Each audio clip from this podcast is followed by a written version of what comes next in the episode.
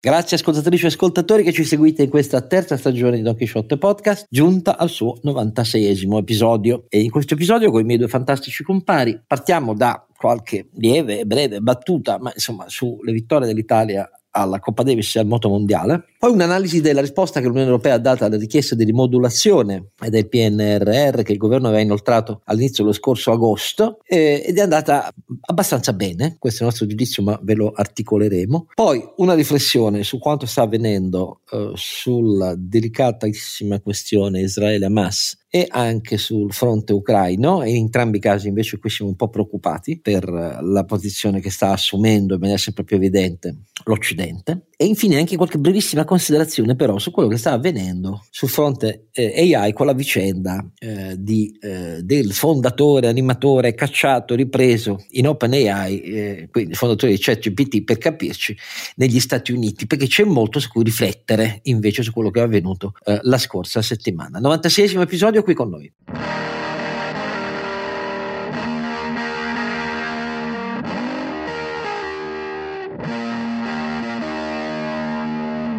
Oscar Giardino è sempre Don Chisciotte eh, e eh, in questa circostanza, vista la vittoria eh, di Becco Bagnai la stravittoria al moto mondiale e la stravittoria della Ducati rispetto a tutte le altre case produttrici, eh, invece che a cavallo, eh, diciamo mai come in questa occasione eh, i miei due compari che sono due motociclisti sono appropriati in questa puntata.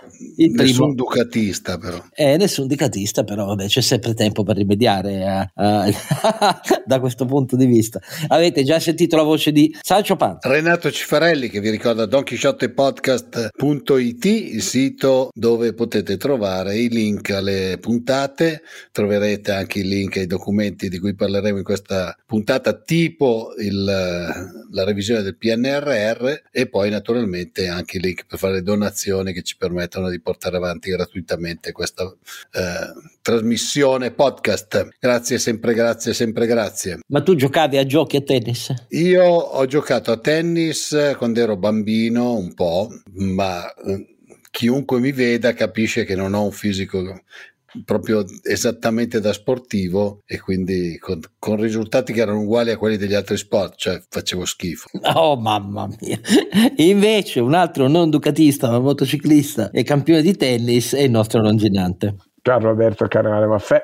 Allora ragazzi, qualche parola dobbiamo pur spenderla per questa giornata che, cui notte noi registriamo, in cui l'Italia ha vinto il motomondiale eh, e eh, ha vinto la Coppa Davis. Io comincerei dalla Coppa Davis perché francamente il, il, miglioramento nell'ultimo anno e mezzo di Yannick Sinner è, è, è, clamoroso, adesso dire la verità. Io sono andato a, ricostruire un pochino per curiosità, siccome ha praticamente battuto per tre volte eh, Djokovic, due volte singolo e una volta nel doppio in dieci giorni, cioè questa cosa con Djokovic non era mai capitata e stiamo parlando di Djokovic il cui carattere le cui posizioni non mi hanno mai più di tanto esaltato, ma che è pione assoluto, cioè inutile dire di no, cioè gioca a tennis in una maniera eh, strepitosa. Non un master della simpatia, ma un master del gioco. Ecco, no, beh, ma eh, dire, veramente capace di, di, di, fare delle cose in campo incredibili e la maniera in cui questo attesino italiano è, è riuscito a migliorare con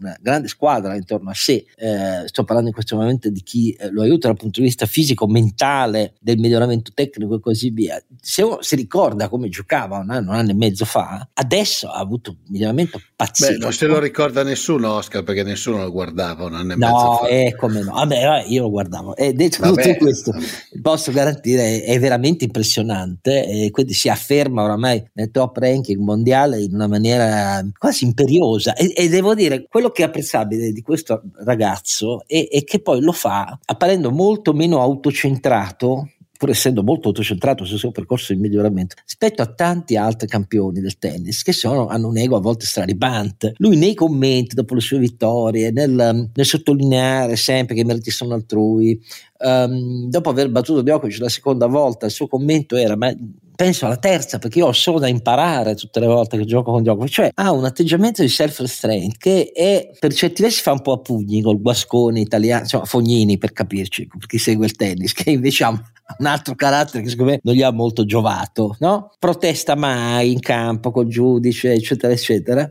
Freddo, eh, misurato, però incredibile. Ecco, io ho iniziato a pensare in questo ultimo anno che se tutti come carattere nazionale traessimo ispirazione eh, dal metodo, dal carattere, dalla misura, serietà eh, ma soprattutto dalla misura e dal carattere di Sinner, forse miglioreremo un pochino il totale delle nostre, delle nostre performance. Questo è il mio commento alla strepitosa vittoria.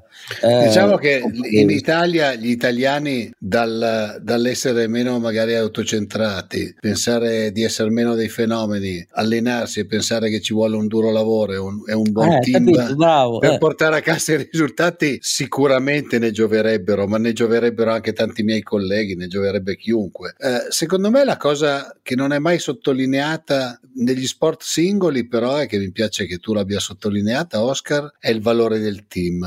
Eh, perché, esatto. Perché, diciamo, chi magari non approfondisce un po' queste cose qua pensa sempre al, al, al talento fenomeno, quello che grazie al suo talento cioè, è nato così e riesce a diventare il numero uno del mondo. Invece, dietro quelle cose lì ci sono intanto dei team pazzeschi perché eh, chiunque faccia anche uno sport singolo poi ha dietro veramente tanta gente che lavora. E poi c'è tanto lavoro. Secondo me il 90% della gente non si riesce neanche a immaginare. no, ma, ma, come per esempio cambiando argomento poi passo la parola a Carlo Alberto. Cambiando argomento il motociclismo è effettivamente eh, cambiato negli ultimi anni grazie all'ingresso in grandissimo stile ehm, dei dati delle corse, dei dati ehm, racconti, eh, raccolti attraverso tutti i sensori che danno la metrica di ogni tipo di funzionalità ed efficacia, eh, dagli asset de- ciclistici della moto al, al, carico sulle ruote. Eh, Infatti hanno cominciato a metterci anche un po' di aerodinamica in più nella moto. No, eh. esatto, cioè questa cosa è stata la grandissima forza che spiega il il predominio della Ducati in tutte le sue diverse squadre, no? perché poi molti non, per esempio non, neanche sanno che al di là della squadra ufficiale, per esempio l'altra, una delle altre squadre che avevano motociclette Ducati, alla Pramac per esempio, con la Pramac c'è eh, il, anche lì fatta da grandi professionisti, eh, c'è la totale condivisione gara per gara da parte della squadra ufficiale di Ducati di tutti i dati, tutti i dati, quindi tutte le diverse equip eh, Ducati, intanto co- tutte fanno confluire nella casa madre i dati di ogni, di ogni Gran Premio, però si avvalgono a loro volta dell'elaborazione comune e di cui poi il fenomenale miglioramento complessivo delle moto Ducati che si affermano rispetto a tutte le altre. E le altre hanno dovuto dei giapponesi che sono alla fine di un lunghissimo ciclo di investimenti, la Honda si vede investe molto poco oramai e, e così via, eh, Yamaha in difficoltà, Suzuki è praticamente scomparsa, ma questa è stata la rivoluzione del motociclismo, questa qui che offre anche a giovanissimi il numero di piloti di, di MotoGP che sono iperconcorrenziali tra loro è enormemente più elevato che in Formula 1, insomma, che è diventata un po' possiamo dire un po' noiosa, sì, ma non è solo questo. il problema è che questo mette a disposizione di giovanissimi talenti. Uno di questi è Martin che deve semplicemente imparare a disciplinare meglio i suoi nervi perché era più forte da diversi Gran Premi e al mondiale l'ha perso perché ha fatto alla fine cazzata se squipedale all'ultimo Gran Premio perché non controlla ancora bene i nervi. Però la cosa dei dati anche nel tennis è diventata sempre più fondamentale, cioè nel team che lavora con Yannick, tutti i dati della biometrica, della biometrica sono quelli fondamentali per migliorare i colpi, la postura delle spalle, eh, la distanza per tipo di battuta dell'avversario che si studia anche qui dati alla mano nelle sue ultime centinaia di partite rispetto a quando la battuta non è tua, dove ti devi mettere in campo e come devi correggere la tua posizione, eccetera, eccetera. Ecco, tutte queste cose rendono i grandi successi dello sport sempre di più eh, interconnessi, non voglio dire dipendenti, certo che conta poi il merito e il talento, con le nuove frontiere della tecnologia, sia dal punto di vista um, ingegneristico come è nel caso um, delle corse, sia dal punto di vista dell'efficacia dei programmi eh, iperindividualizzati di correzione e impostazione eh, di eh, maggiore efficienza nel reggere il ciclo di gioco dell'avversario anche nel tennis. E questa secondo me è una cosa molto importante, molto importante. Naturalmente non è alla portata di tutti, e, e, questo spiega anche forse perché poi in realtà a, a poter vivere di tennis eh, molto agiatamente sono in realtà i primi 10-12 della graduatoria mondiale, perché poi fino a 100 faticano molto a guadagnare le cifre dei primi 10, questo, questo non c'è dubbio, però rende lo sport una cosa che è interconnessa con l'evoluzione tecnologica che noi tutti viviamo. Questa cosa qui nei commentatori sportivi, nel motociclismo di più, ma in sport come il tennis la vedo sempre un po' troppo poco apprezzata. Non è quello che fa la differenza, poi deve, c'è bisogno di uno in campo che sia capace di farli questi miglioramenti. Beh, però, però, è fondamentale. Ecco. Però se sai dove devi migliorare è già un eh, passo avanti. Ecco, cioè non è che si va più a naso ecco, eh. o con lo stile, si va con una congerie di dati elaborati su cui riflettere. Beh, eh, basta cui... guardare anche le partite, Oscar. Cioè se eh, vent'anni fa vedevi le partite eh, e la tecnologia applicata era più o meno zero al cubo, adesso dopo un attimo, se il campo è appena appena attrezzato, ti dicono dove ah, sono sì. cadute tutte le palle di servizio, a che velocità, esatto, esatto. a che distanza dalla linea, eccetera. Cioè, Questo poi lo dice uno che pensava di rimanere vedovo di, di Federer, della classe inarrivabile di Federer a vita, e invece la bellezza, io non sono un pessimista infatti del mondo in cui viviamo, a differenza dei toni prevalenti che vedo sempre di più intorno, perché come si vede il binomio tecnologia e capacità umana è, è capace di straordinari successi. Poi magari adesso voglio fare un po' troppo l'ottimista, sentiamo Carlo Alberto che ci mette coi piedi per terra. Beh, io ricordo che il team Ducati si chiama in realtà Ducati Lenovo, io sono stato a Mugello dentro al box della Ducati a guardare, a parlare con i tecnici del Lenovo proprio per eh, il tema della telemetria che è tra le più avanzate al mondo. Fai conto che però il pilota non, non ha controlli telemetrici a bordo perché pilotare una moto c'hai poca roba da guardare, insomma, non è come la Formula 1, però poi scaricano tutto alla fine della gara. Diciamo che se devi fare una frenata a 330 all'ora in moto, esatto, poco da guardare i dati telemetrici. Eh, è ancora una, una, una, bestia immonda da 350 all'ora quella Geggio lì, eh, che ha un rapporto peso-potenza, come dire, c'ha, più, c'ha, più, c'ha il doppio dei cavalli del peso. Eh, che dire, eh, la parte data driven è sicuramente esplosa negli ultimi anni, e, sia nella Formula 1 che nel, nella MotoGP. Eh, ci sono ancora limitazioni perché ovviamente essendo un vantaggio competitivo importante la centrale elettronica di controllo in realtà è uguale per tutti, poi ciascuno mette i sensori che vuole, ma non possono essere utilizzati durante la corsa, eh, però diciamo ci, gli ingegneri poi alla fine ci fanno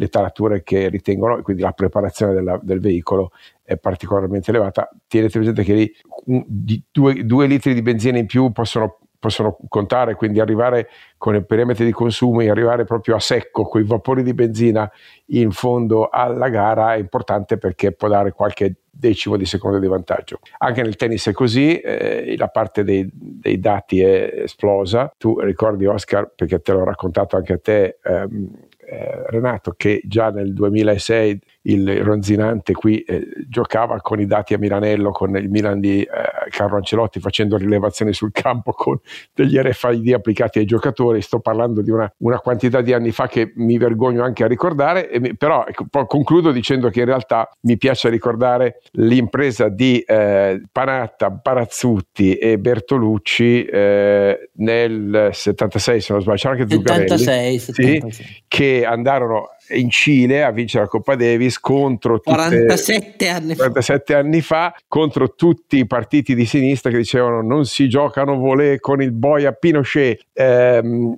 e loro invece andarono, vinsero e tornarono con la... Con la... Che, che, già 47 anni fa andare in Cile non era una passeggiata. Non era proprio una passeggiata perché Pinochet c'era davvero e c'erano veramente stragi che sappiamo essere stati desaparecidos. Però Panatta, Bertolucci andarono eh, a Santiago, fecero la loro bella partita e tornarono vincitori. Eh, fu in realtà, non dico una passeggiata, ma quell'Italia batté veramente tutti, cioè batté la Svezia, batté l'Australia, insomma fece, fece una, l'Italia di quel, di quelle 76. Eh, dopodiché blackout per quasi 50 anni, Oscar eh, arriva questo allampanato eh, Sinner a, a, risvegliare tantissimo interesse.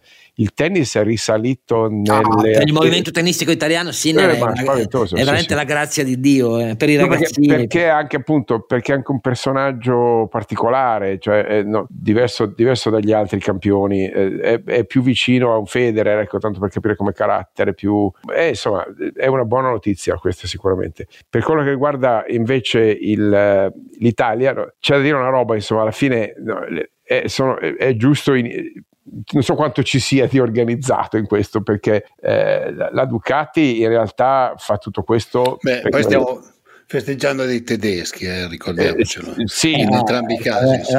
Eh, eh, stiamo, stiamo, festeggiando l'organizzazione tedesca della Ducati, questo sì, e i soldi della Germania che hanno salvato l'azienda, l'hanno messa in condizioni di competere in maniera eccellente qui parla uno dell'Elica e parla con uno dell'Aquila, però c'è da dire che le moto di, eh, di Bologna sono gran moto. Devo dire che le, i miglioramenti più straordinari negli ultimi cinque anni fatti in campo motoristico, eh, diciamo turistico, quindi diciamo da strada, li ha fatti sicuramente la Ducati. Ha messo in, ha messo in strada le moto più belle del mercato. E ha anche messo in moto una capacità competitiva che, che quei risultati si sono visti perché nell'enorme concorrenzialità che si è visto in questo anno assolutamente affascinante, almeno per chiamare moto, eh, del MotoGP1, il miglioramento eh, fatto da KTM, gli austriaci e Aprilia Beh, non ha l'equivalente, cioè nel, con tutto il rispetto per l'automobilismo, in Formula 1, anche lì ci sono stati miglioramenti di altri casi rispetto alla Red Bull, non c'è dubbio. Eh, la Martin sì, un campionato siamo, straordinario con Alonso e così, però siamo lontani eh, anni luce comunque. Eh, ecco, lì invece i miglioramenti sono stati tali da portare molti eh, piloti in condizioni di fare dei sai, campioni è anche, vero, è anche vero, Oscar, che se poi andiamo a vedere veramente i numeri fino in fondo, eh, cioè la differenza è che in, in pista per eh, il MotoGP di Red Bull ce ne sono 6 o 8, adesso non mi ricordo, eh, in Formula 1 ce ne sono in giro 2, insomma. Quindi, cioè, tanti dei piloti, alla fine la lotta anche del campionato era Ducati contro Ducati, eh?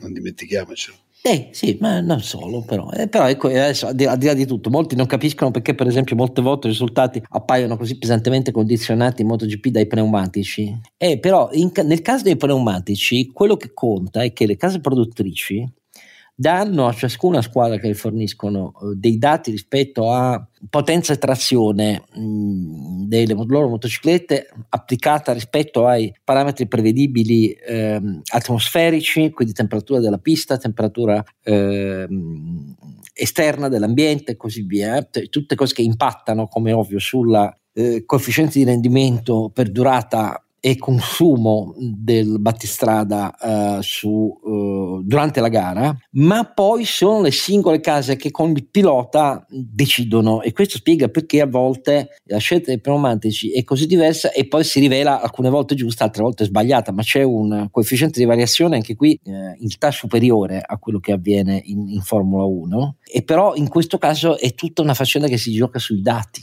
a dire la verità con l'imprevedibilità ovviamente delle condizioni poi atmosferiche, della temperatura sulla pista, perché ci sono alcune, alcuni Gran Premi che avvengono in condizioni di caldo, umidità elevatissima, eh, difficili da prevedere eh, nel, nell'orbita, nel, in un delta di 4-5 gradi e quindi può cambiare tutto e le scelte possono essere poi penalizzanti o invece eh, di successo. Eh, però la, la, questione dei dati è sempre più importante. Ci torneremo un po' più avanti quando parleremo della vostra impressione. Sì, solo una battuta sulle moto elettriche perché a Mugello mi è capitato di, di, poter fare un giro sulla moto elettrica, poi mi hanno preso le misure ed ero troppo grosso, non potevo salire. Um, però devo dire che le moto elettriche... Cosa che per me vale per l'educazione Ducati, tanto per eh, ma eh, il, um, le moto elettriche sono molto interessanti, Oscar, e la Ducati ha, ha preparato una, una, proprio una sezione di gara su questo. Ovviamente, vabbè, niente che possa eh, avere il fascino di una, di una desmodromica da 250 cavalli e 350 all'ora, però eh, le, l'accelerazione che hanno quegli, quei missili è incredibile. Eh, ed è anche lì, è lì è tutta elettronica. Quindi è, cioè, il, problema, il problema delle moto elettriche è che alla fine a memoria fanno tipo tre giri, quattro giri cioè, è, un, è, un micro, è, cioè, è, un, micro, gran premio di riscaldamento, insomma. per il momento, però vedremo. Perché no, no, no, anche lì i miglioramenti sono notevoli. Cioè, io, c'è persino la tua Harley che ormai stai, c'ha, i modelli parlando. elettrici. Quindi... No, ma l'Harley è stata una delle prime che hanno sviluppato e da quanto leggevo era una delle più avanti sullo sviluppo delle moto elettriche proprio perché avevano, diciamo, la necessità di uscire un po' dal, dal, uh, dal fatto che hanno dei clienti vecchi. Però detto questo, sai, stai parlando, non dimenticate che stai parlando con uno che è lì che aspetta come il pane che le batterie raggiungano delle migliori prestazioni ah, per riuscire a dare ai suoi clienti le macchine a batteria. Eh, per la tua azienda, non c'è dubbio. Naturalmente poi in una delle prossime puntate vi daremo la valutazione tecnica, anche noi abbiamo il nostro Guido Meda, l'equivalente, da parte di Carlo Alberto della nuova 1003 GS BMW che è appena uscita e che pare che sia un portento rispetto alla 1250 mm, ehm, GS abbiamo precedente, stiamo parlando di mo- motociclettoni da enduro fondamentalmente, però anche con caratteristiche sportive da strada e pare che questa 1003 sia un gioiello dell'elettronica pazzesco. Ho letto delle, delle recensioni di eh, colleghi specializzati nel motociclismo che hanno detto mio Dio, provarla è una roba micidiale a dire la verità. Quindi Alberto so, sotto il 1340 non si scende. Quindi Alberto sicuramente ci dirà. Però ragazzi, la domanda è miglioramenti al altrettanto apprezzabili per quello che riguarda la risposta dell'Unione Europea alla rimodulazione del PNRR tardivamente, un po' troppo tardivamente avanzata da questo governo, visto che era già, aveva, era già ma- aveva giurato quasi Sinner, Ci manca Sinner per il PNRR, ci manca un Sinner per il PNRR. Vabbè, è però, è però, è però. Allora, che dire? Chi vuole iniziare, Carlo Alberto? Beh, io sono soddisfatto del lavoro fatto dal ministro Fitto e dalla Commissione europea che sicuramente hanno migliorato il PNRR ehm, con un ritardo grave, nel senso che hanno promesso di farlo entro i primi 100 giorni, siamo be- ben oltre l'anno di ritardo eh, e questo conta alla fine perché eh, avremo meno tempo per implementare il tutto. Ciò detto, il merito del nuovo PNRR è quello di aver concentrato gli investimenti e trovato questa notizia importante perché siamo stati critici correttamente con la legge di bilancio che praticamente ignorava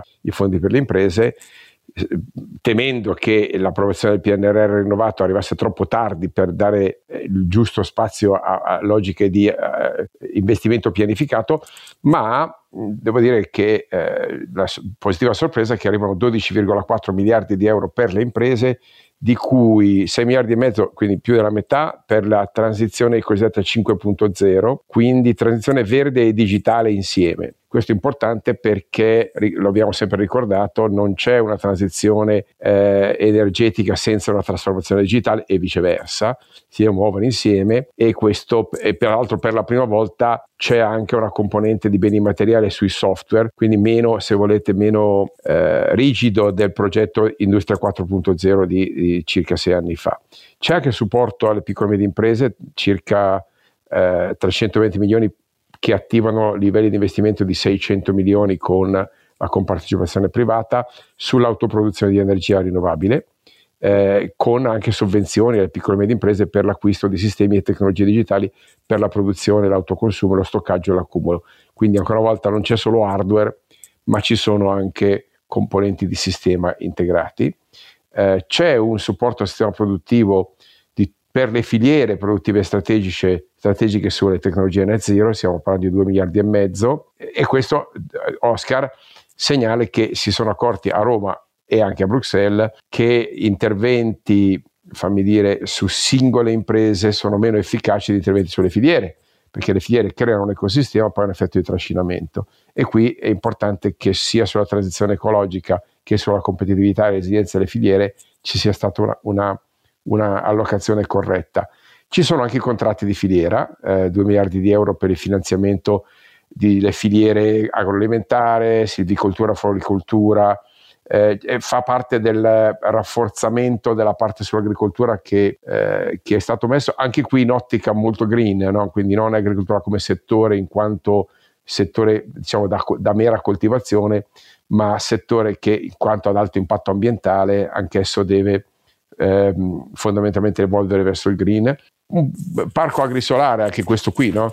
l'agricoltura che deve eh, conquistare un'autonomia energetica, se, dimentichiamo spesso, ma l'agricoltura assorbe eh, tanta energia e tanta acqua e produce tanto CO2, quindi l'intervento sull'agricoltura è importante, sono 850 milioni anche qua per i pannelli fotovoltaici in campo. In fondo c'è anche un componente del turismo, 308 milioni di euro, che però, e qui c'è la parte, come dire, il veleno della coda, l'Unione Europea, la Commissione Europea ricorda che eh, le riforme a supporto degli investimenti vanno fatte, vanno fatte in tempo, hanno addirittura alzato i target e aggiunto anche 7-8 riforme in più, eh, in particolare proprio sul tema, sul tema green.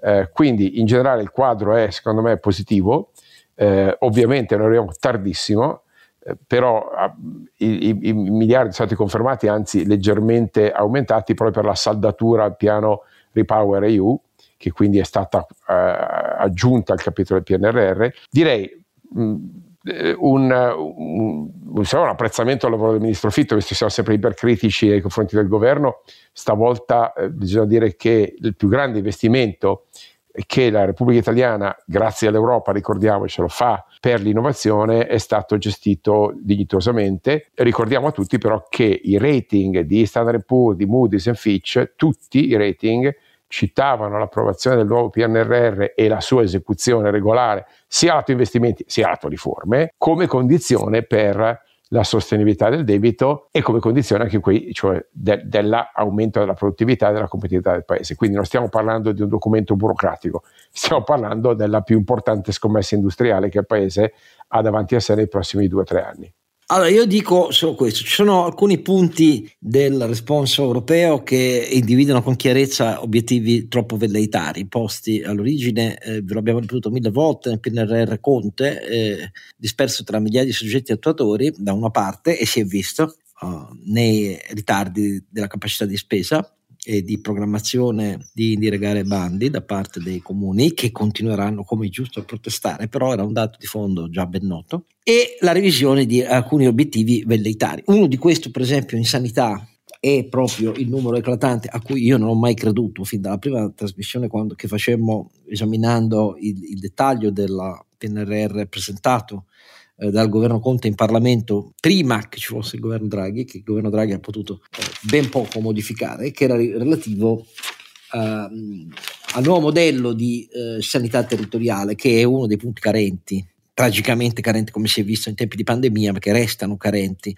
in quest'Italia in cui i pronto soccorso sono tutti all'emergenza, come si vede, ma non si tratta solo del pronto soccorso, si tratta del fatto che vanno a pronto soccorso tutte le patologie, non solo quelle traumatiche gravi, incidentali, ma eh, è diventato il canale attraverso il quale eh, ottenere cure. E, e, perché? Perché noi siamo in ritardissimo sulla eh, sanità territoriale e guai ancora più grosso in un paese che ha curva demografica che è ben nota, è suicidaria, invecchiamento anno per anno um, della popolazione, aumento delle patologie croniche, cioè tutte cose che andrebbero eh, diagnosticate, individuate in precedenza con uh, la data precision medicine e affrontate non quando poi ci sono gli effetti patologici più gravi con l'ospedalizzazione. Ecco, siccome la risposta a questo che veniva nel PNR Conte era la bellezza di 1350 eh, case di comunità, del nuovo presidio fondamentale della medicina territoriale e il PNRR le taglia e secondo me è più, è più, fa più che bene perché io non ci ho mai creduto che avremmo messo in piedi 1350 case di comunità poi ci sono anche gli ospedali di comunità come ovvio.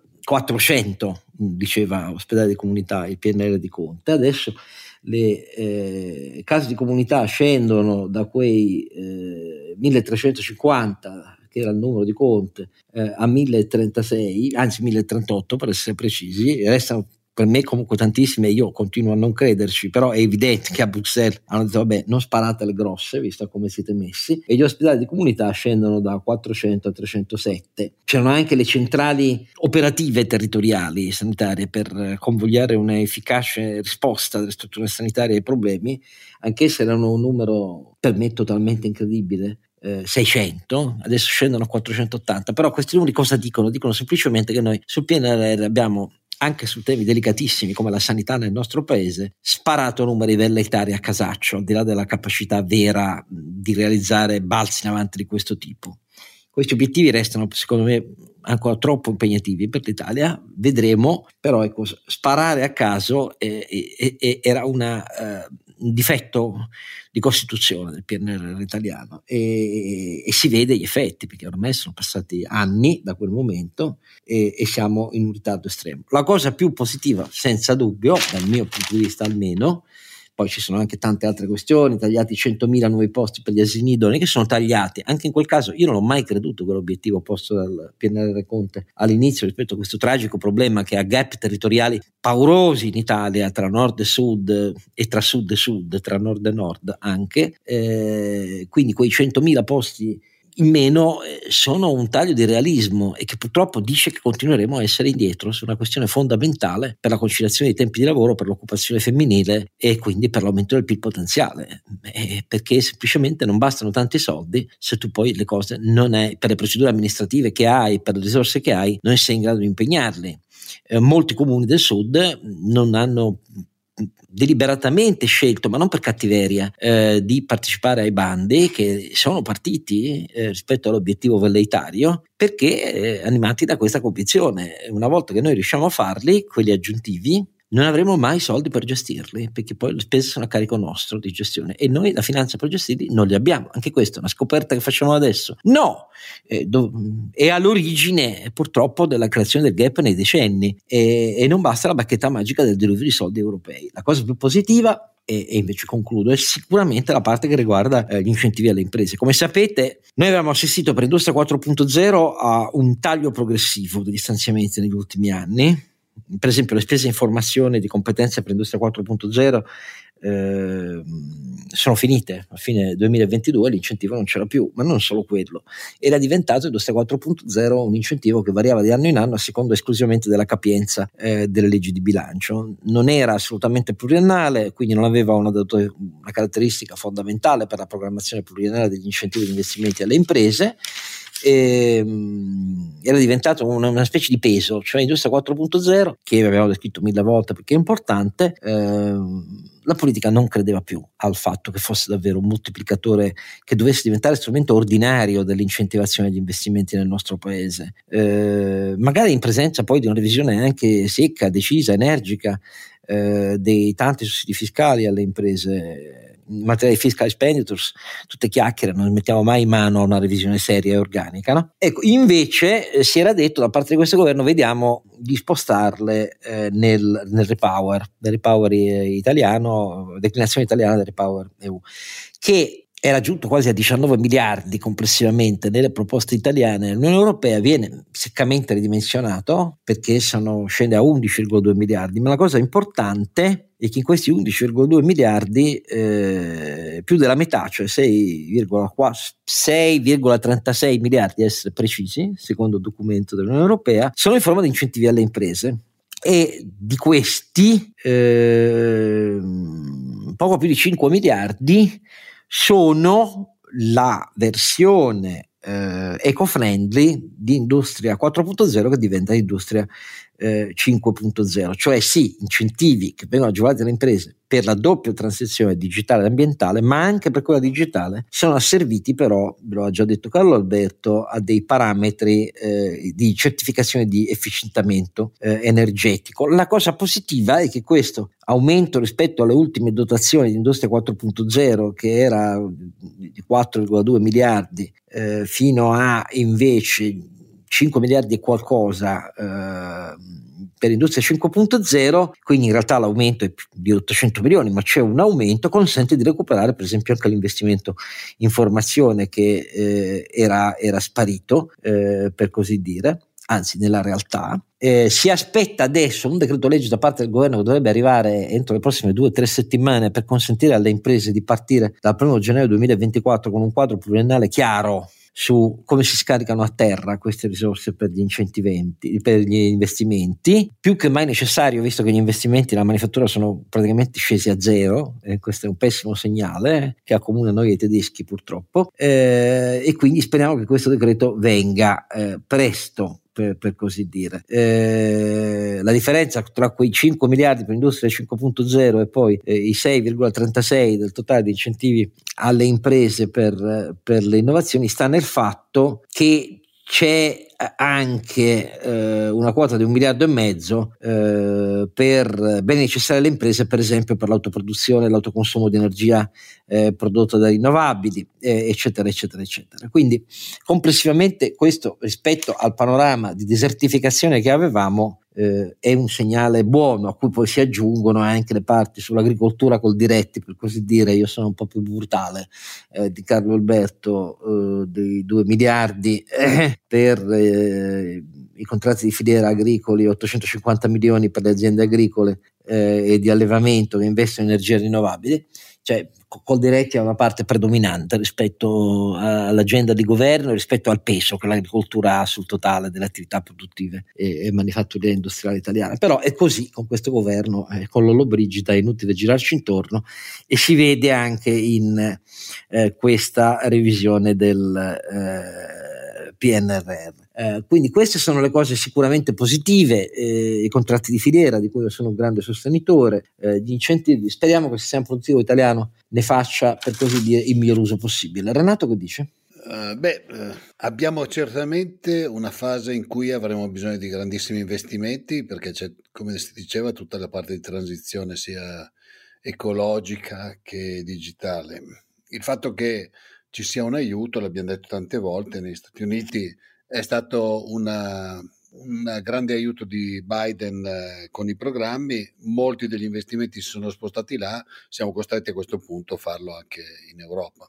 Eh, l'importante è quello che dicevi tu, usarli bene, cercare di fare dei programmi che abbiano un senso e abbiano un, una ricaduta nel prossimo periodo e questa sarà la vera sfida. Io la cosa che poi voglio dire, la sfida più pesante di, quasi tutte queste indicazioni che vengono al governo dalla risposta di Bruxelles riguarda la concorrenza. E, e qui siamo messi malissimo perché questo governo la concorrenza è ostile, è nemica di questo governo, cioè loro proprio non, non gli entra in testa, non, non, gli entra in testa nessun punto di vista eh, l'intervento folle che hanno tentato su biglietti aerei quest'estate, eh, balneari, lo sappiamo, eh, le concessioni per gli ambulanti nel commercio, eh, e lo sappiamo. Eh, i taxi, neanche a parlarne. Allora, siccome entra il dettaglio, nel dettaglio il documento europeo, perché al di là di oltre l'accelerazione della riforma della giustizia civile, la concorrenza è una delle parti di riforme su cui ci sono più dettagli, cioè si dice guardate che sul gas è appena saltato per la quarta volta il decreto su energy e gas release per le imprese, tanto per dire un altro elemento che manca alle imprese italiane per la programmazione, no? Ecco, però di là oltre al gas e alla questione del mercato elettrico tutelato che questo governo continua a spostare in avanti e che va superato invece, e, e citano esplicitamente, caro Carlo Alberto, le farmacie, le assicurazioni, eccetera, eccetera, cioè tutti i campi su cui da anni... Tabù del ecco, governo. Eh, so, esattamente, Beh, voglio proprio vedere come si mettono sotto questo profilo, perché secondo me non c'è chance, perché toccare le constituency, poi figuriamoci, si vota alle europee, si vota alle regionali, voglio ridere se toccano i titolari di rendite nel nostro paese. Purtroppo la sinistra tende a dire che questa è una colpa della destra che governa. Sicuramente la destra che governa si sta dimostrando da questo punto di vista assolutamente conservatrice delle rendite, però parliamoci chiaro. Che cosa ha fatto la sinistra negli anni in cui ha governato prima? Eh, questo è il problema, questo è un altro tema su cui ormai la politica è, è totalmente allineata in Italia, perché eh, la concorrenza, sì sì, a parole, nei convegni, però poi nella realtà dei fatti noi della questione delle farmacie, le farmacie, non so, l'Istituto Bruno Leoni, troverete sul portale dell'Istituto Bruno Leoni paper dagli ultimi decenni, cioè a vent'anni, il Bruno Leoni più o meno troverete paper che risalgono a vent'anni fa, eh, su che cosa si può vendere o meno e cosa le farmacie ordinarie con la loro pressione non fanno, continuano a non far vendere alle parafarmacie, eccetera, eccetera. Oh, vedremo ragazzi, speriamo che ci sia il miracolo, però è un miracolo eh, perché politicamente non c'è nessun segnale favorevole alla concorrenza. Abbiamo già parlato della presa per i fondelli a cui la maggioranza e il governo ricorrono in Parlamento per eh, evitare di mettere a gara le concessioni balneari nei posti dove c'è il turismo balneare. Hanno fatto il perimetro degli scogli per aumentare di migliaia di chilometri le famose spiagge frattali che hanno fatto ecco, esatto. Quindi, insomma, ecco, la, la, condizione è questa. Però ancora una volta l'Unione Europea suona la tromba a roncisvalle ma credo che però rimarrà inascoltata. Una breve pausa e passiamo da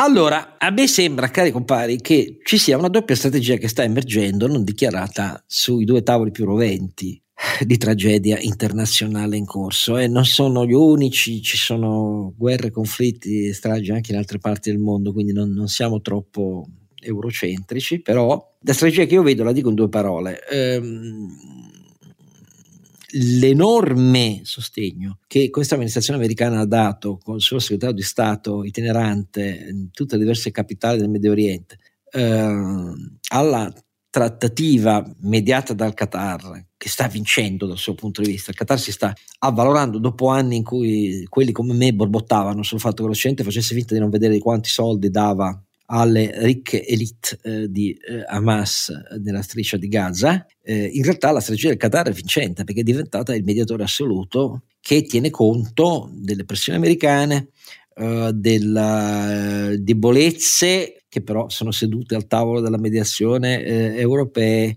della posizione di Teheran. Teheran non è non mette in conto un impegno diretto di sfida, di escalation con gli Stati Uniti e Israele in questo scenario, tiene buoni Hezbollah, però naturalmente non può assistere a braccia conserte allo smantellamento di Hamas. Ehm, Ecco, intorno al Qatar si è sviluppata però una strategia che dice va bene, facciamo in modo che questo rilascio degli oltre 280 ostaggi presi in ostaggio eh, da eh, Hamas eh, e anche da qualche altro gruppo collegato, della verità, nella striscia di Gaza, in quel barbaro assassinio raid eh, del 7 ottobre scorso, facciamo in maniera tale che sia cadenzata in modo da durare settimane, settimane, settimane, settimane, settimane, perché ormai il governo Netanyahu non ha la forza di andare avanti nella sua operazione di eliminazione progressiva di Hamas, perché il numero di vittime civili, visto che Hamas sta negli ospedali, sta in mezzo alla popolazione, diventa sempre più difficilmente reggibile anche agli occhi del, eh, dell'elettorato dell'opinione pubblica israeliana, che non chiede di meglio che fare i conti con Netanyahu e il suo governo e mandarli a casa, facciamolo durare a lungo in maniera che poi la situazione si raffredda e si vede. Quindi è una strategia della dilazione temporale anche perché la famosa soluzione eh, due stati e diamo la striscia di Gaza all'autorità nazionale palestinese è una cosa che a me, non so a me, ma a un mucchio di osservatori molto eh, più eh, competenti di me sulla vicenda non convince per niente. Non si fa certo con un accordo eh, tra mh, mm, paesi arabi, emirati eh, e senza dichiararlo con Teheran, Turchia, eh, Stati Uniti e Europa eh, e Israele per il semplice fatto che l'autorità nazionale palestinese non è in condizione di assumere nessun controllo, visto che non lo esercita neanche in Cisgiordania, nell'area della Cisgiordania in cui dovrebbe, eh, utili- dovrebbe esercitarlo, secondo gli accordi di tanti anni fa. Ecco, e allora questa è una strategia, la strategia temporale della dilazione, che significa Israele fermati. Con Hamas si tratta, non noi direttamente, ma c'è chi con il nostro accordo tratta. Dall'altra parte, cambiando tutto, perché la situazione non è analoga, è completamente diversa, l'analoga strategia a me sembra emergere per quello che riguarda la questione ucraina, cioè centellinare oramai gli aiuti militari al minimo indispensabile e scusatemi, eh, dare ragione a Putin che ha sempre scommesso sul fatto che alla fine l'Occidente non avrebbe retto a questa enorme guerra d'attrito convenzionale a sostegno dell'Ucraina e che col tempo, ben prima delle elezioni americane, l'Occidente avrebbe dovuto accettare l'idea di iniziare a dire Zelensky fermati. Sono emersi anche problemi molto seri oramai in Ucraina per la tenuta del controllo e eh, del consenso di Zelensky nel suo apparato militare, nel suo apparato di sicurezza, molti ministri avvicendati, ehm, anche personalità note apprezzate in Ucraina dichiarano eh, Zelensky ne fa una meno questione politica per la sua sopravvivenza. Insomma, anche lì mi sembra che la strategia sia raffreddiamo, come nel caso Corea del Sud, Corea del Nord, negli anni 50, gli scontri e poi si vedrà. Quindi Putin a quel punto resta, vince e nessuno gli chiede il conto. Io considero questa, seco- mentre la prima cosa è una cosa che difficile da capire come andrà a finire, ma ha degli elementi oggettivi, di, eh, dei fondamenti oggettivi, nel senso che l'impreparazione e la debolezza di Israele eh, è emersa in maniera così chiara da non potesse più fondare sulla strategia di Netanyahu che si limita a dire l'operazione durerà tutto il tempo necessario finché Hamas non sarà eliminata. Questa non è un'opzione se non da dichiarare in pubblico, perché poi in concreto come si fa? In concreto snidarli da centinaia di chilometri di eh, tunnel sotterranei, eh, ospedali, scuole, eccetera, implica un'azione di mesi, mesi e mesi con tantissime vittime. Ed è esattamente quello che Hamas da sempre ha messo in conto quando ha realizzato questo suo, suo tipo di presenza, che si fa deliberatamente scudo delle popolazioni civili eh, a Gaza.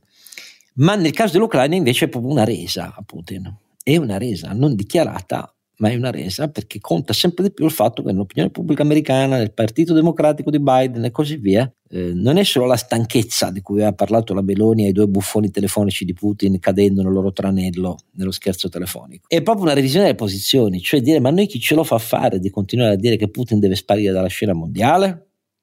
Ecco, per me questo è un tragico errore per i prossimi anni a venire, perché significa incentivare grandi potenze autoritarie a continuare ad armare e a finanziare eh, terrorismo in altri scenari capaci di mitigare chiar- la idee dell'Occidente nel difendere i valori della libertà e della democrazia, anche in prossimità dei suoi confini. Questo per me è un errore strategico, però chi sono io ovviamente per dire che la mia idea vale più di quella degli altri? Nessuna, però vedo che queste due strategie ci sono. Come la pensano i miei due compari? Allora, sicuramente riferisco all'opinione dei capi di Stato Maggiore del, dell'esercito, della Marina e dell'aviazione che ho avuto l'occasione di sentire proprio. Italiani? Di, italiani, sì, in particolare quello dell'aviazione è stato così reticente, eh, ma, ma, ha segnalato che dall'aviazione, in particolare per una guerra che finora è stata una guerra fondamentalmente terrestre, che dall'aviazione e, dai, e dagli, dai droni potrebbero arrivare eh, significative novità nei prossimi mesi.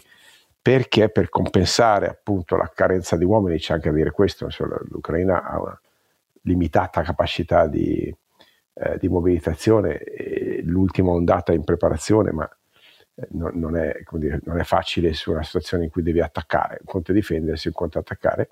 Quindi sostanzialmente io non la do per persa, a giudicare dai commenti dei, dei dire, più alti eh, ufficiali del, delle, del, delle, armi italiane, specialmente quello del, dell'aviazione. Che, sì, perché ha fatto capire che il futuro è data driven ed è sull'aria. E, verità la parte interessante che, mi, che invece il capo di stato dell'esercito ha detto eh, non penso che il problema sia sparare qualche decina di migliaia di proiettili e fare buchi nella terra quello è una roba tribale eh, l'artiglieria, esattamente. I commenti che hanno fatto erano criptici, ovviamente ci mancherebbe altro, era una sessione pubblica, ma lasciavano intendere che dal punto di vista militare eh, le opzioni dell'Occidente non sono finite.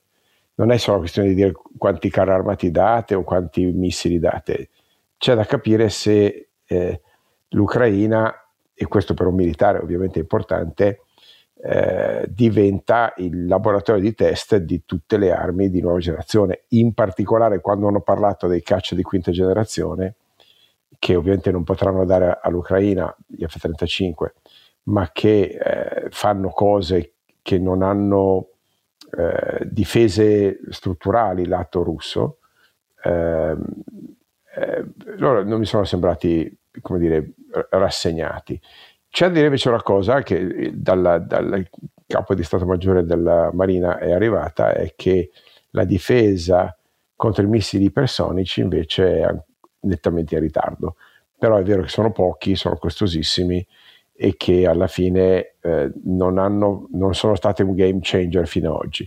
Quindi io più che riportare opinioni molto autorevoli non, non posso fare, eh, ma eh, no, l'Ucraina può anche, darsi, può anche darsi che si concluda con una situazione alla coreana, no? con un congelamento dello status quo, ma non è la Corea, eh, è un territorio molto più articolato e complesso eh, e soprattutto eh, è, di, è, è, di, è di fatto nel cuore della Nato.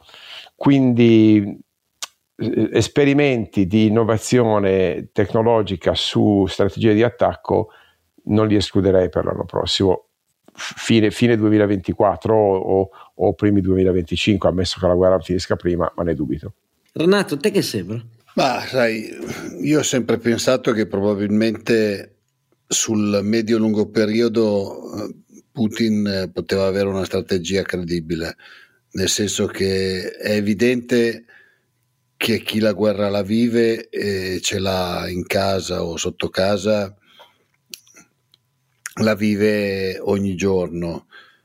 Chi è lontano, come possono essere gli Stati Uniti, ma anche noi, dopo un po', non dico che non te la ricordi più perché non ricordarsi che ci sono delle guerre in corso mi sembra veramente una cosa abbastanza incredibile, però dopo un po' ti, abit- ti abitui, anche se è brutto dirlo, visto che ci sono gio- persone che muoiono ogni giorno e vai avanti col tuo business as usual. Poi adesso naturalmente in molti paesi siamo concentrati più sulla fine dell'anno, sul Natale, su tutte queste cose qua che pensare magari a chi in questo momento è sotto le bombe o sotto attacco. Eh, questo non può far altro che abbassare il livello dell'attenzione della, dell'opinione pubblica e sappiamo quanto ormai la politica è sensibile all'opinione pubblica. E quindi probabilmente spero proprio di no naturalmente perché è una questione secondo me io sono sempre stato d'accordo sul fatto che eh, sono segnali che noi non possiamo lasciare passare cioè non possiamo non, non difendere una nazione che viene attaccata però la mia grandissima paura in questo momento è che noi diminuiamo la tensione, la politica vede che nell'opinione pubblica è diminuita la, pensio, la tensione e quindi dice ok chi me lo fa fare di investire così tanti soldi per proteggere la libertà dell'Occidente o comunque delle nostre nazioni. Lo so che è un pensiero che potrebbe apparire un po' cinico, però io...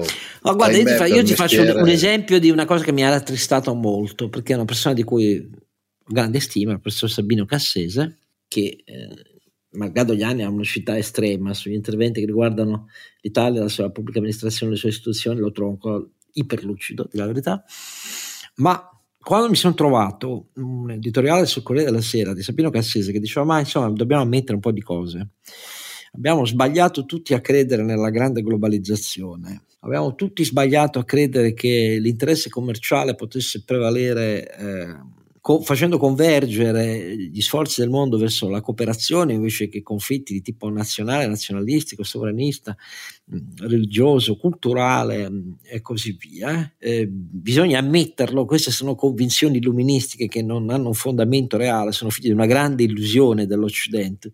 Ecco, io mi sono molto rattristato perché non sono disposto invece a condividere questi giudizi. No, non è vero, perché in realtà eh, se adesso vogliamo dire anche Sabino Cassese è tutta colpa del neoliberismo, per carità, a dirlo sono milioni oramai, ma, ma non mi convince per niente perché da persone serie mi aspetto il fatto che no, non è stata affatto una grande illusione. Noi abbiamo strappato la morte per fame centinaia di milioni di abitanti di questo granello che vaga per il cosmo come mai nella sua storia, grazie ai mercati. Grazie ai mercati. Nessuno ha mai pensato che questo significasse il modello occidentale dato a tutti. L'errore fu infatti le guerre in Medio Oriente fatte per esportare sulla punta della baionetta il modello della democrazia in paesi che ne sono, non ne hanno i presupposti e, e li avranno solo un tempo storico lungo. Ma rassegnarsi in questo modo dicendo che ci siamo tutti illusi e quindi la scissa l'ordinata della politica internazionale è la forza, la potenza militare, eh, lo sfruttamento di nuove tecnologie per falsare l'informazione, il fatto che resti impunito un'adozione in vastissima scala di crimini contro l'umanità, questo io da persone preparate e intelligenti non me lo aspetto, perché è una specie di allarme rosso, vuol dire che viene meno una capacità di lettura di quello che è successo negli ultimi 30 anni nel mondo. Io capisco il, revisionismo rispetto all'eurocentrismo e all'occidentalismo, ma così non si salva niente perché questa è semplicemente la maniera per dire chi è più forte vince. E, e, gli altri, siccome hanno alti costi sociali, welfare che devono difendere e così via, si acquattano nel fare che cosa? In accordi al ribasso per essere il meno danneggiati possibili. Ecco, questa visione qua della storia che ci aspetta a me terrorizza, però questa è la mia opinione personale. Uh, invece io sono molto curioso di sentire da voi, più che da me, cosa vi hanno indotto a pensare le ultime incredibili vicende, gli ultimi dieci giorni sono state sul versante dell'intelligenza artificiale, visto che ne parliamo tantissimo, una specie di montagne russe, perché la vicenda di Samuel Harris Altman e, e l'amministratore delegato di, e fondatore di OpenAI, cacciato dal consiglio di amministrazione perché mentiva non si capiva bene su che cosa, ma mentiva al consiglio di amministrazione. Poi si è capito che mentiva su un, un ipotetico uh, programma finanziato senza dirlo ai soci e agli amministratori, che sarebbe questo Q-Star. Eh, Q-Star è una specie di frontiera avanzatissima dell'intelligenza artificiale eh, generativa rispetto a cui ChatGPT è una specie di così abecedario per bambini, ma nascondendone i rischi eh, e che però poi, malgrado tutto questo, da una sollevazione di centinaia di dipendenti di OpenAI, torna amministratore delegato, dopo che una grande piattaforma multinazionale americana l'aveva immediatamente assoldato, no, torna amministratore delegato e sembra che poi a essere cacciati siano quelli che lo criticavano diciamo, la mancanza di trasparenza è molto forte in tutta questa vicenda, però tutto il mondo la vive come una specie di lotta tra il bene, cioè coloro che vogliono frenare perché i rischi dell'intelligenza artificiale sono fortissimi e come si vede non dichiarati in nome del turpo interesse degli affari, e, e dall'altra il male, cioè i geniali fondatori eh, di queste piattaforme e progetti di ricerca che però finalizzano con scarsa trasparenza tutto al proprio ritorno personale. Tenete conto che Samuel Altman è una persona che poi da anni, visto che prima di OpenAI aveva fondato Loop, aveva fondato WorldCoin, eccetera, eccetera, tutti gli attribuivano una straordinaria capacità di mobilitazione delle coscienze e del meglio del meglio delle risorse umane del tutto simile a personaggi che nella storia rimangono e rimarranno nella storia proprio per questa caratteristica, come Steve Jobs, tanto per dirne una. Allora, che scoppi una vicenda di questo tipo, da cui trasparenza non è ancora chiara, su una nuova frontiera cui noi crediamo molto e non, non apparteniamo al partito della um, tecnofobia, e a me pone interrogativi, però sono molto curioso di sapere cosa pensa Carlo Alberto e cosa pensa Renato. Ma Oscar, io distinguerei due piani, quella del prodotto, Q-Star, non sappiamo bene che cos'è, forse si riesce a quantum computing, forse a, a modelli di Q-learning che dovrebbero produrre eh, quella, quella, si chiama AGI, cioè eh, intelligenza eh, generale, intelligenza artificiale generale, che è in grado di fare cose che eh, ChatGPT non fa perché fa un'altra cosa. ChatGPT è un modello di linguaggio, quindi ha a che fare, la faccio sempre con le parole, ma non con i numeri. Eh, se date in pasto un bilancio eh, di una banca italiana a ChatGPT fatica a capirlo, lo fa fatica anche il governo, quindi niente di strano. Um, invece eh, QStar dovrebbe essere la promessa di un'intelligenza formale matematica, matematicologica, quindi non solo tanto a far di conto, ci mancherebbe altro, ma a capire problemi matematici complessi. E questo, sommato alla capacità linguistica, dovrebbe di fatto replicare eh, la capacità umana di, di, appunto, di manipolare elementi simbolici, eh, quelli del linguaggio, ed elementi formali, quelli della matematica. Eh, diciamo che diventa bravo in italiano e in, e in, e in matematica, in algebra. Eh, questo è un po' il tema, però sono speculazioni perché non sappiamo niente.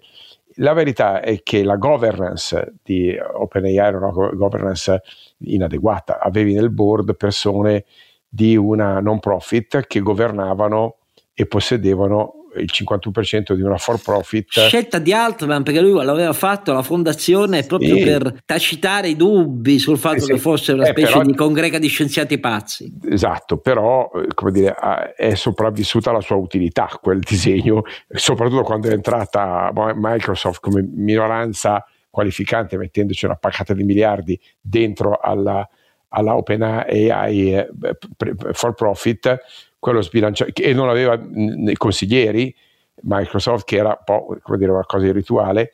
Insomma, alla fine tutto questo cioè, che di fatto hanno regalato OpenAI a Microsoft, di fatto, no? perché a questo punto Microsoft si è impadronita dalla governance e quindi quel modello di governance duale in cui l'etica stava sopra il business eh, non, non, sta più in piedi.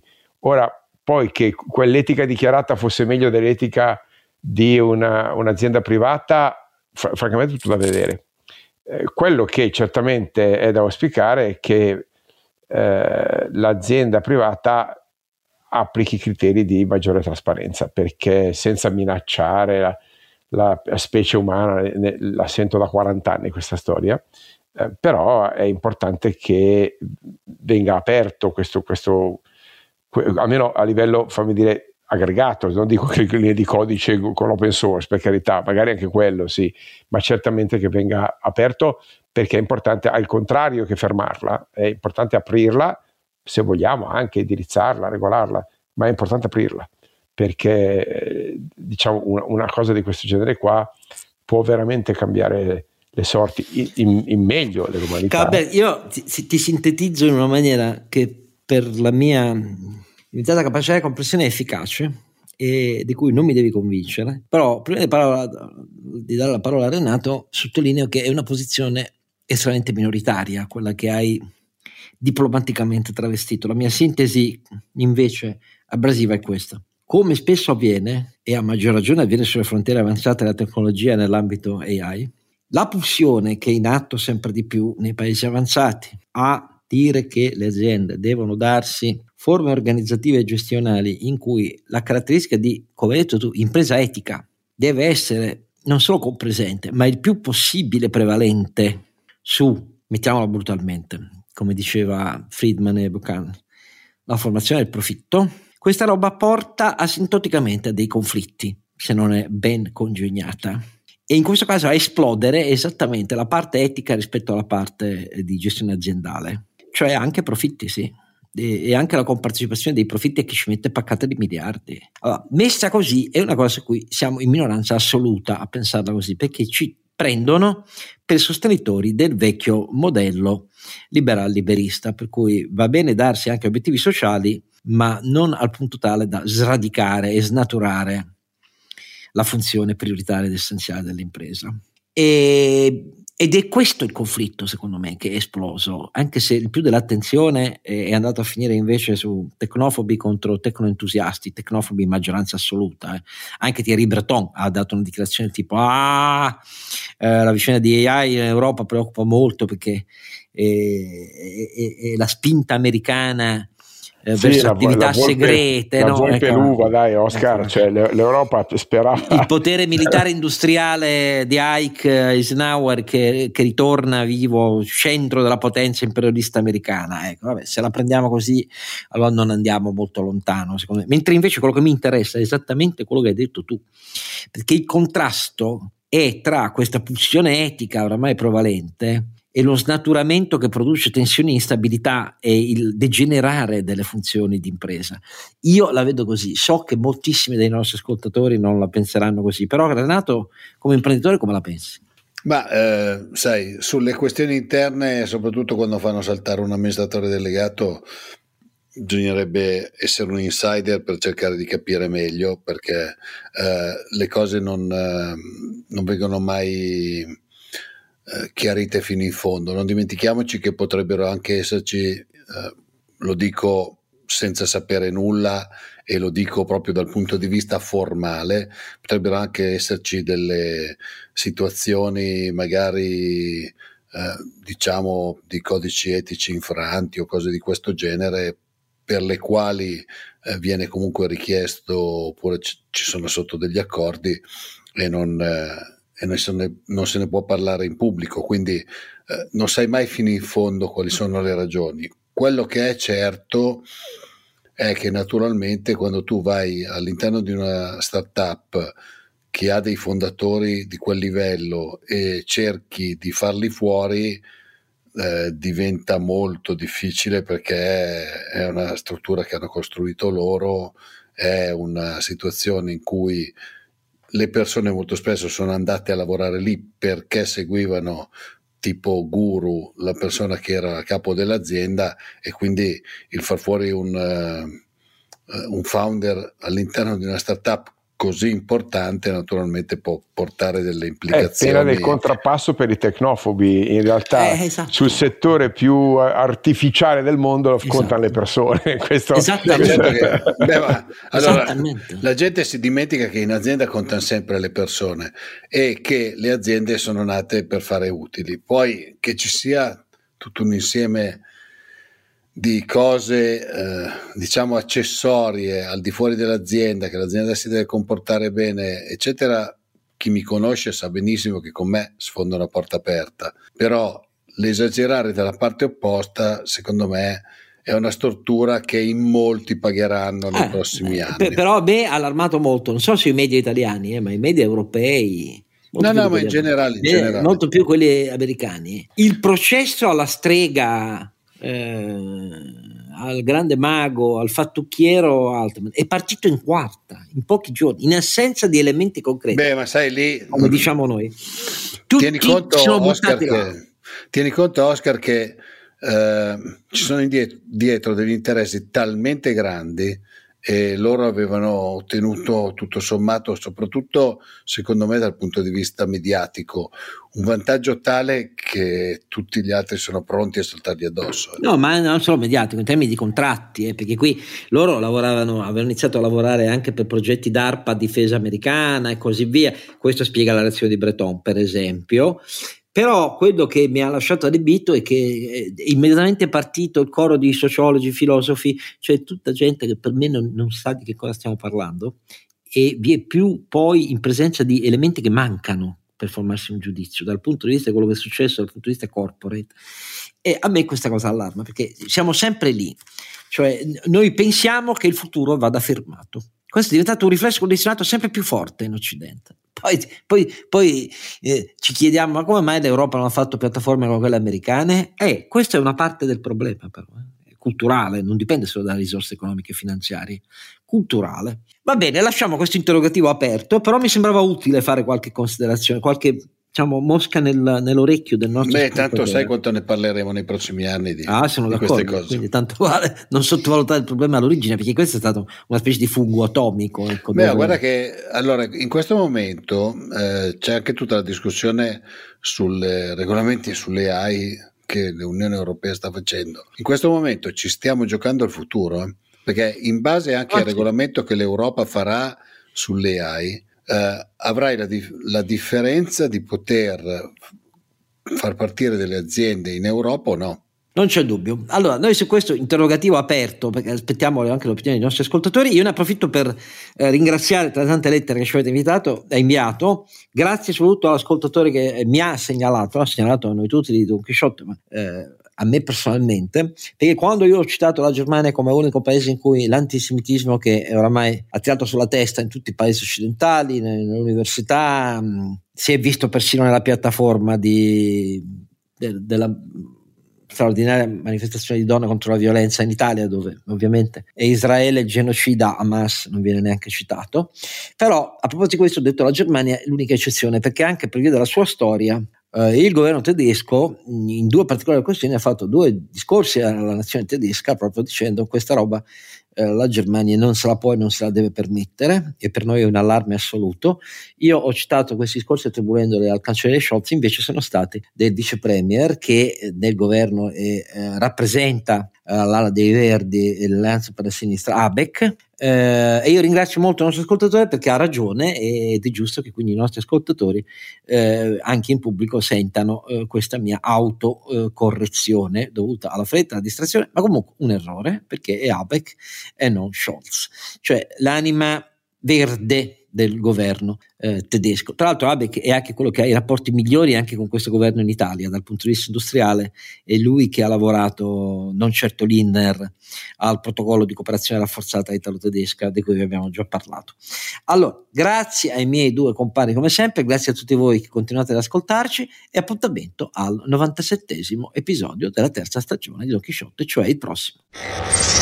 Don Chisciotte è un podcast autoprodotto da Oscar Giannino, Carlo Alberto Carnevale Maffè e Renato Cifarelli in collaborazione con mdeaudio.com. Per la pubblicità scrivete a info at donchisciottepodcast.it. La sigla e le musiche originali sono incise dalla famiglia Bonfiglio, l'autore è Michele Novaro. La copertina è di Simone Angelo Ferri e non ci sono autori perché andiamo rigorosamente a braccio, mentre le uscite sono regolari nella loro irregolarità.